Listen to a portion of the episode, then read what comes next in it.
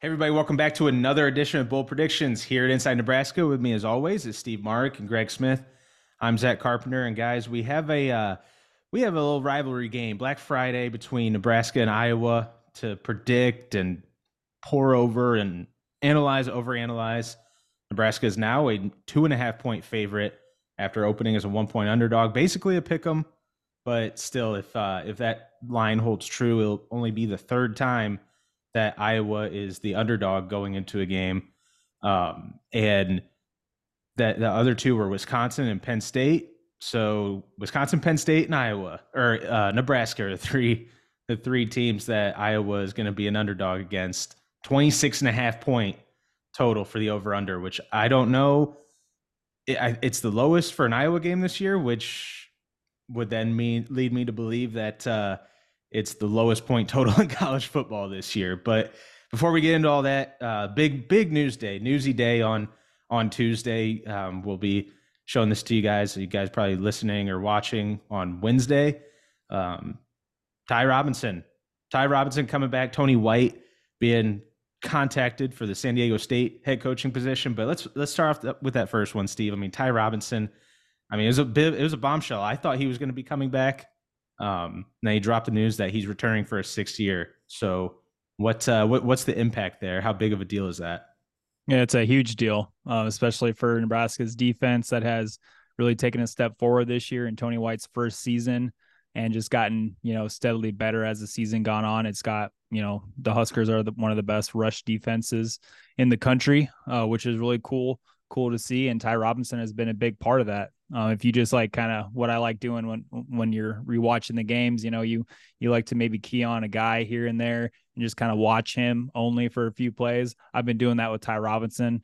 Um, and he's turned he's just been a monster uh, to finish the season. Uh, second half of the season, he's just been unblockable sometimes. And you know his his technique, I think his hand warfare, that type of stuff. It's been really really fun to watch because he's just like worked at it and worked at it and worked at it. That's a testament to him himself uh, getting better. It's a testament to Terrence Pot Roast Knighton, his defensive line coach. Um, I think that guy is a rising star in the coaching industry, and it's a credit to Tony White too. Um, just you know, looking at Ty Robinson, seeing this six foot six, 310 pound dude, and asking yourself, okay, how can I get this guy to be successful? And I think um, all the stunts, the the slants, the um, everything that Tony White and Terrence Knighton do on um, at their defensive front, I think it really benefits Ty. And I think he's he, he it's obvious to me that he's gotten so much more confident um, this season compared to last year. Um, so you know it's it's a it's a massive massive deal. He's having a career year, and for him to come back, uh, Nebraska's going to be getting a six year Ty Robinson. That looks pretty good. So when you look at when you try to when you look at elsewhere on the D line and you close your eyes and try to picture what this def- defensive front is going to look like next year, you got guys like now. This is considering if everybody comes back because who knows what, what's going to happen this offseason. College football is wild with transfer portal, NIL, all that stuff. It's smart to be, not be surprised about anything, any possibilities, because it's all all up in the air right now. But with Ty Robinson coming back, you could have Nash Hutmacher coming back. You could have Cam Lenhardt coming back, Jimari Butler, Blaise Gunnerson, Riley Van Poppel, Princewill, Uman Mielen, uh, a 250 pound James Williams. Uh, he's 235 right now, but Tony White talked today and uh, he said that, you know, they're, they're redshirting James Williams uh, this year. He's not going to be playing against Iowa, they think. and then, uh, you know, once he gets in the offseason uh, weight training schedule, conditioning, all that stuff, they want to bump him from 235 and try to get him, you know, to uh, 15 to 20 pounds heavier for next season, 2024. So he's not just a, a really thin, rail thin type pass rushing guy. He's a guy who can rush a passer, but also kind of hold his own against the run. So I think that's going to be really interesting. You also have guys like uh, rotation guys like uh, Elijah Jeudy, Maverick Noonan coming off that knee injury that we didn't even see before. Who knows what he's going to bring in his first year? Um, if Prince Umanmielen can can do what he's doing, Cam Lenhardt can do what he's doing. What's Maverick going to do? I mean, I'm really interested in that. So you know, when you close your eyes, uh, look at 2024's defensive front with Ty Robinson. It looks pretty damn good. Yeah, and it's really interesting. One point before I hit on White and kind of that big news, the one thing too, Steve, that I feel like no one ever remembers, and I remembered as you were talking about it, Ty Robinson didn't have a, a full offseason this year either. Remember yep. that. So as we mm-hmm. think about Ty taking off and ramping up here later in the season, a, lar- a large part of that might also be that he's, you know, back to the form that he should have been at at the beginning of the season because he had that offseason, I believe it was shoulder surgery um, mm-hmm. that he was recuperating from and missed all of, of spring ball. So uh, getting a full offseason after having this career year where who knows where he could go um, in the mm-hmm. offseason to continue to get better. So that that's super exciting for Nebraska fans because as we know in the Big Ten, it all starts up front, but it also starts on defense, right? And to be mm-hmm. able to keep your to keep your defensive coordinator is going to be the portal priority one uh, now for this offseason. And we found out today via reports that Tony White has been contacted by San Diego State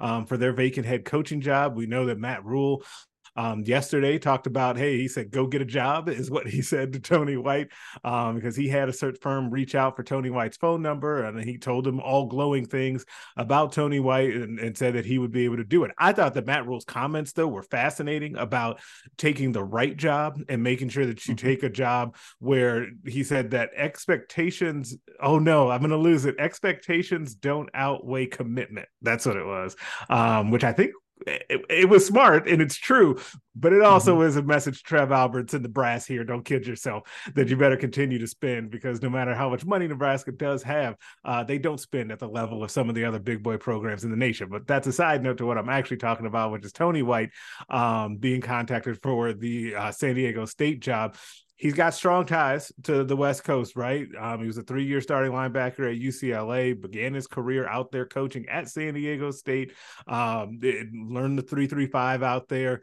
Also was at Arizona State, so he knows another kind of West Coast job, um, and so he's well familiar and versed with that area of the country this is probably this is a threat. This is there's no real way to to sugarcoat that. Like if if if Tony White gets an interview, he's going to be a strong candidate for this job um, because of all of the things that all three of us here on this pod have seen from him this year how many different times have we said kind of off pod or off mic just together man he seems like a head coach. Like that, dude looks like somebody that's going to be a head coach. And so i just fully believe that if he does get an interview like the, he'll kill it and knock it out of the park. And so we'll see where it goes. Like it all kind of depends on if, if tony white thinks that san diego state job is in fact the right one for him right now or if he can continue to build this black shirts defense um, and get to maybe an even higher job, which I, I do think is possible but it's hard to tell someone that kind of the bird in hand go be a head coach situation versus be able to able to pick and choose an even better situation maybe down the line. I don't know. That's tough. It's tough. It's really hard.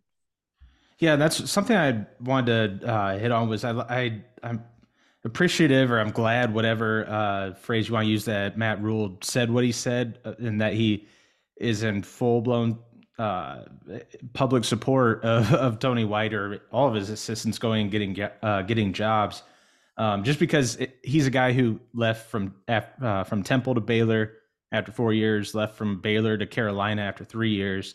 So from that standpoint, it's like I think he was sounding pretty hypocritical if he said if he was had any sort of tone like he wasn't like happy or like wasn't supportive of his of his assistants going and seeking other jobs because that's exactly what he's done in the past multiple times. So um, that was that was good from from that standpoint. And um, yeah, like like you guys said, or like you said, Greg, Tony White is uh, priority number one to keep this offseason beyond any of the portal guys, and uh, he's probably the one that he he might be the one that would be from a financial standpoint the easiest to keep or not even easiest but simplest because it's like if it don't let money be an object and i right. i sort of assume that it won't be based on how the coaching search went with matt Rhule to get him here where the financial burdens or the financial uh, uh financial um, situation was not uh, was not a hindrance to to Trev Alberts. It, it looked like the or the price tag was getting higher, and he was told, "Don't let money be a factor. Go get your guy if like that's what needs to happen." I think, um, I think Nebraska would pay would pay Tony White uh, if you have to pay him Jim Knowles money, make him a two million dollar D coordinator, then that's what you have to do. Like you gotta keep a guy like that um, in the fold because I mean things are shaping up that if you bring him back and now with Ty Robinson coming back, could have one of the best defensive lines in the Big Ten. You could have one of the best defenses in the Big Ten. And that's sort of what's been setting up. Um, all season because, like what Matt Rhule said yesterday uh, or on Monday, we're in the building phase right now. Like one day, whenever that day is, we'll be in the contending phase. But right now, we're in the building phase, and that's when you look at the defense specifically. If you are bringing back the the ringleader of that whole operation and Tony White, and now you're bringing back the like main henchman in Ty Robinson, who I think is arguably the best defensive player on the roster, and that that is arguable. Like he's not far and away, but um, he's up there. If you're bringing back those two guys just to start, you see a trickle down effect of Nash coming back and all the guys that uh, Steve listed off. Um, it's sort of setting up as like Act One to this two part act of next year. They already have one of the best defenses in the Big Ten and one of the better ones in the country. But if you can take that to an elite level, you might wind up with the best defense in the Big Ten, one of the best defenses in the entire nation. I'm talking like top 10 unit overall. So really, really exciting. So we go from the Tony White stuff to uh, where it's like, ah, damn, like you kind of saw that coming. I think Rhule was setting that up last week when he was talking about how he wants his head coaches or he wants a to build a head coaching tree. And then this week, uh, this stuff comes out. It's like, damn, Tony White might go. That, well, I guess we'll play. Uh, we'll uh, we'll play our the cards were dealt, and then boom, ten minutes later, Ty Robinson coming back. It's like, oh, okay. It's like that meme with the the girl when she like drinks the thing. And it's like bitter at first, like ugh. And then oh, okay. So yeah. maybe maybe something good comes out of it. So for that's for the future, but for the here and now, uh, on a bold predictions episode, Nebraska Iowa, we spent so much time talking about those two guys because it's that important, and it could be important, will be important. I think in all of our minds on Saturday against Iowa. Um, so I'm going to bring it around. I'm going to stop talking and uh, bring it around for for bold predictions. I have a Ty Robinson one, so you guys can't steal it. So we'll bring it around to me at the end. Um, Steve, what's your first one? You're up. We're going to go from Ty Robinson to a kicker. All right. So my bold prediction is going to be uh, Nebraska walks off the Hawkeyes with a 42 yard field goal as time expires to go bowling for the first time since 2016. Shout out Mike Riley. So that means Tristan Alvano is going to nail a 42 yarder as time expires and run the other way and celebrate with everybody. And the Huskers are going bowling. Um, you know, this this kind of got me this week, kind of got me uh, thinking about Alvano because you know we're filming this on Tuesday. Omaha Westside is going for a, a state championship um, tonight. And, um, you know, last year's state class A state championship game, uh, Westside beat Gretna, and that's where Tristan Alvano got his full ride scholarship from the performance that he had in that game, in that moment, in that stadium, Memorial Stadium. He he drilled five field goals that night uh, from distances of 26, 42, 44, 45, and even hit a 50 yarder. So Alvano was clutch in in that game, and I think he'll be clutch on Friday as a Husker.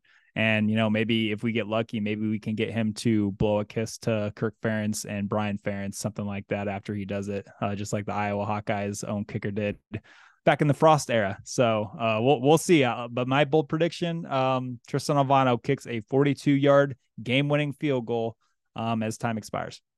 Yeah, you know, I, first of all, I love that. I I don't know that there's been one of these that I would like to see more, just because of how fired up that would make him, mm-hmm. um, and how fun it would be in the stadium for that. I sorry, I would just love to see that um, in that situation. Mine though will it would provide a little bit of chaos which I'm going to be a little bit, I'm going to pull a joker here and go with a little bit of chaos and say that, bro, that I almost said Brock Purdy after these guys did it on the broadcast all game last week. Damn it.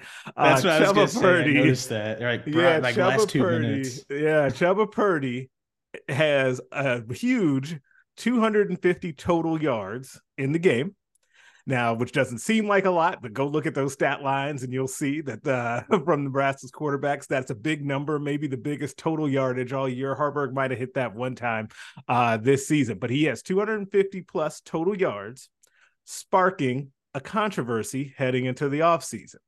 Everybody right now thinks and myself included, that Nebraska is going to have to go in the portal to fix their quarterback situation, right? I think that you know I don't put words in you guys' mouth, but I feel like you you're in agreement. Um, and so I and like I said, I'm there as well. But what happens if Chubba Purdy actually goes out here after playing a good game last week? And I know I took a lot of crap on the board because I gave him a C on his post game grade. Um, and you know, oh my God, if that was a C, what was it last week? Well, the week before that, I gave it an F. So that was better. It's average. I thought it was an average performance. A lot of good in the beginning, not so much in the middle, and then okay in the end. So after, after what we've seen all year, Greg. Listen, now I didn't. Now you said all it. year. Like yeah. that's an A plus plus plus with like I'm not grading on a pluses. curve over here, man. Like we're we're we're over here. We're tough. We're tough in this household. Um so Grading, it was, a, it was great for Caleb Williams, like a B minus for his best oh, game. No, don't don't get us started on Caleb Williams. You know, a whole conversation about that. Um anyway, I don't want to derail this thing. I think that if he has that type of performance, it does bring into question whether or not how hard Nebraska needs to go after a major starting quarterback candidate in the portal. And when I say major, I'm talking about guys that, you know, I feel like NIL has been a thing that's come up all week. You've seen multiple coaches around the country say, we need more, we need more, because everybody's trying to get offensive, defensive linemen and some quarterbacks, right? But those guys are going to be expensive. Um, if Chubba Purdy can show that Nebraska doesn't have to go get a million dollar quarterback, maybe that helps. I'm going to say he gets that done this weekend with his 250 yards plus uh, a total offense that makes people feel really good on the back of the performance last week and will be a nice step forward. And I am in total disagreement with with that. I don't think it matters. He could come out and throw for 300 yards and five touchdowns. I don't think it matters at all. I think you still have to go after that million dollar quarterback in the portal. Like you cannot go based off a two game sample size and one drive sample size after all of the disastrous things we've seen all year from the quarterback position and feel good about just getting Chubba and then maybe getting a secondary guy in the portal. I think you're going to have to go get a quality type A type quarterback in the portal, no matter what we see on Saturday, just because you can't risk year two of the Matt Rhule era in this build. You can't risk not going after a guy like that. If you don't get him, okay, but you have to go. You have to use your resources and go after, um, go after a guy who you feel can bring that bring the ceiling of this program up in year two and year three. I mean, there is the risk though. Obviously, there's the inherent risk of that. We saw it play out in the worst possible fashion with Jeff Sims, who has been, I mean, I guess it's arguable that he's been the worst quarterback in the country, or at least the Power Five this year, because I mean it, that's just what the results have have said. Um, but I don't know. I, I I actually do think I, I agree with you though that I think Chubba Purdy is gonna. I think he could have a good game. I mean, it's it's Iowa, so it's a it's the biggest test of the season for uh, for this offense. That's not good already. Um, so his second start, pass rush is to be coming after him. Like they have uh, they have a good secondary, quality secondary, but Cooper DeJean's not on it again. So uh, that plays into it because what happened last year, Steve? Who woke up pissed off last year before the Iowa game? Um, uh, the, the wide receiver from LSU, Trey Palmer. Trey Palmer. so Sorry, okay, so does Buck. somebody does Malachi Coleman wake up pissed off during the no. game? I'm gonna text him. I hope he tweet. He needs to tweet that out. Like I'm gonna remind him of that. Yeah, I mean, we're that's the that's the interesting part of this is like, okay, last year the I mean, you hate to say it, but I mean, just spit talking facts. Then I think the number one reason they beat Iowa last year is because of Cooper DeJean's injury. Because right after that, the next series he gets hurt on the first series of the game, and Nebraska immediately goes after the freshman corner who came in, and Trey Palmer burns for an 87 yard touchdown, then gets another 18 yard touchdown, 195 yards receiving in that game. Like it was a big factor. And then boom, two weeks before they they're set to play again, Cooper DeJean out for the year with an injury. So it's like, oh, that's as I mean, you don't you, obviously you don't root for injuries to to different players from Nebraska or other teams, but it does help. It does benefit Nebraska in this game, and I think we're going to see that. I think we're going to see it um, another another sixty or another fifty plus yard touchdown reception Saw Jaden Doss now have two of those um, with a 58 yarder against Wisconsin and a 73 yarder against Purdue. Uh, those were the two longest pass plays of the season for Nebraska. The third longest was Malachi Coleman of 44 yards. And I'm going to go with Malachi to get that third one. I'm going to uh, have him going for a 60 yard touchdown reception against Iowa and taking advantage of of that absence of uh, their star defensive player, their best guy on that side of the ball. So I have that, but when we bring it around for final score predictions, I uh, I'm still I, I'm not I'm gonna go last because I still have been battling back and forth. Not as bad as the Nebraska Maryland game for me, but I've been battling back and forth on what I, I want to predict to happen. I might just I might flip a coin. I see a quarter lying over there, so I might just go flip that and then pick. So final score prediction is going to bring it around real fast. Steve, what you got? Yeah, I get kind of gave a hint with mine with Alvano kicking a game-winning field goal. So uh, Nebraska 16, Iowa 13. They get them for a second Ooh. straight year. You you had a prime opportunity to go 13 to 10 and mm-hmm. game-winning field goal as time expires because just to as a nice. I needed more points than that in this in this offensive showdown we're about to see Friday. I think it's so, supposed to be a high of like 33 degrees and like uh, cloudy. So the temperature snow? Be, no, the no temperature is going to be higher than. well, I see. A, I have a snow emoji on Saturday, but there's nothing for Friday, so I don't know. Maybe. Oh. Darn, I'm, I'm, you know me, I know. I'm so upset. Snow would be awesome. Uh, yeah, for somebody. Um, yeah. that, is, that has nothing to do with my score prediction. I am actually, I, I think Am I hitting the over? I'm going to go Nebraska 17, Iowa 13. I do. It's, it's another close, ugly one. Uh, but I do think Nebraska gets them two years in a row. I think the whole team is going to wake up pissed off, and I think Nebraska. And I've said this before. I know it makes some people mad. I feel like Nebraska players have finally started taking this rivalry seriously and got tired of being punched in the mouth by Iowa. It started two years ago, finally, and now I think that they're kind of settled into this rivalry. I think Nebraska wins at 17-13. All right, you guys got me. Nebraska 14, Iowa 11. I'm trying to come up with the most random scores. I want to say 12 to 11. It happens to Nebraska all the time. So yeah. and then last week it's it's the uh, pregame of Wisconsin Nebraska and you look at the scoreboard and Illinois 10, Iowa 9. It's like what the hell, man?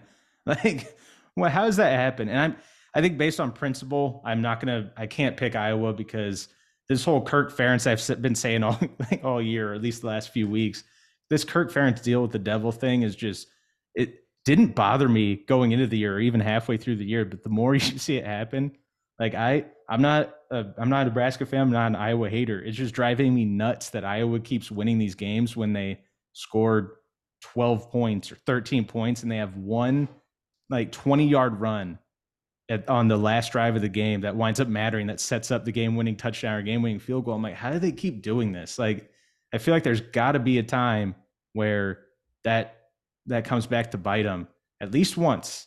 I'm gonna be I'm banking on it to be this game against Nebraska. So I got 14 11. I'm under hitting by one and a half point if it's at sitting at 26 and a half, which is unbelievable that Iowa had a 27 and a half point over under this year and still went under that point total.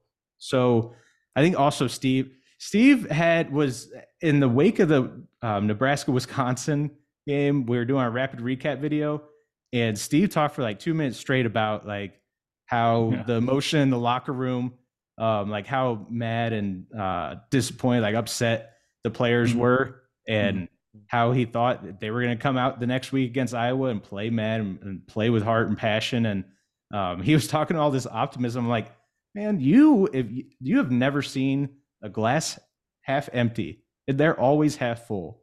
Like, well, it came from it came from just like impressed. sitting. In, sitting in that post game press conference and watching, you know, the the guys that talked to the media. It was like Marques Buford, uh, it was Chubba Purdy, Nick, um, Nick Henrich. A lot of them had tears in their eyes. They weren't crying outwardly, but you could tell that they were holding so much inside. And I just thought to myself, they're all going to remember what they felt in the locker room at Wisconsin when they lost 24 17 in overtime. And they're going to use that as fuel to you know, let the fire burn inside. And, you know, of course, it's Iowa. Everybody hates Iowa. They hate us. We hate them, blah, blah, blah, all that stuff.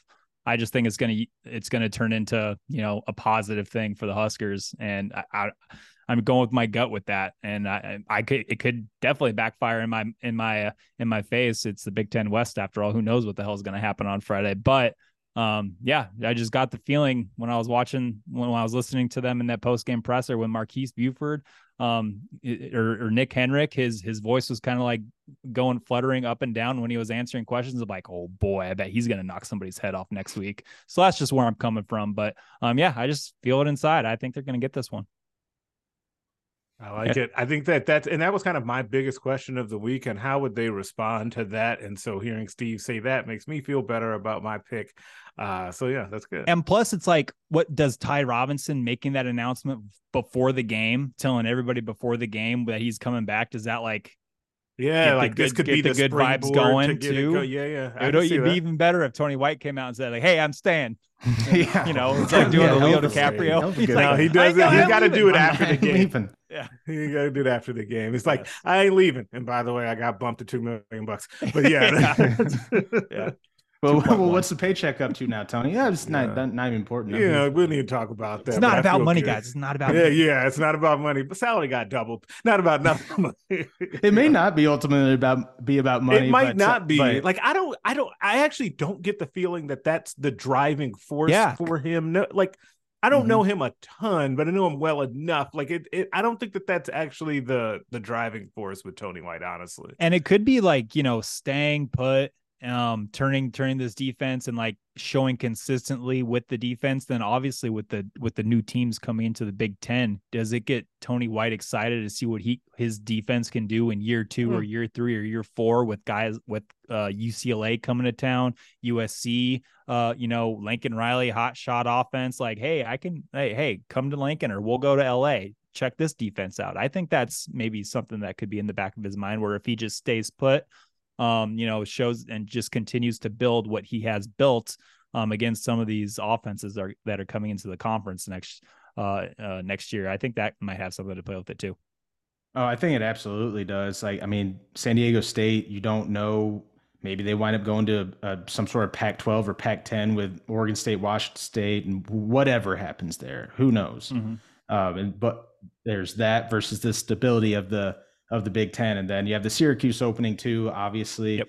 Um, and you just wonder, like, would he even be attracted to that job, like with all of the difficulties that that brings, like with the poor recruiting base, um, and having to convince kids to come up to Syracuse to play football and like getting the quality guys that you need to get. Like, um, he doesn't have experience as a um, as a head coach yet, so that would be, I think, it'd be a really tough place to go um, for your first job, but maybe he sees that he can do it. I'm just, I'm not trying to like make the case that he should stay. I'm just sort of spitballing um, random, random thoughts out there. So who knows what, uh, what lies down the line for Tony White. We know what lies down the line for Ty Robinson. Um, and that's, uh, that's not just an Iowa game that they could use as a springboard. It's also another six year to try to increase his draft stock and make this defense, uh, perhaps one of the best in the Big Ten and one of the best in the country next season. But uh, final thought is just uh, like you guys said, this could be a springboard game. Ethan Piper said it at Big Ten Media Days in the summer about how big um, beating Iowa was last year, just to get sort of, he said, some sort of semblance of an accomplishment um, to sort of lead into this into this next era. So maybe we see it again uh, on on Friday as they take on Iowa. It's 11 a.m. Central kickoff on CBS. I don't remember the last time Nebraska was on on CBS. I think it was a bowl game several years ago. I have to look that up. I'm sure plenty of uh, plenty of viewers and listeners know when they're screaming like you're an idiot. But uh, facts, well point or good point. Um, but we'll see on Friday what uh, what goes down between these two in the rivalry game. So for Steve Marik and Greg Smith, I'm Zack Carpenter. We'll catch you guys again next time.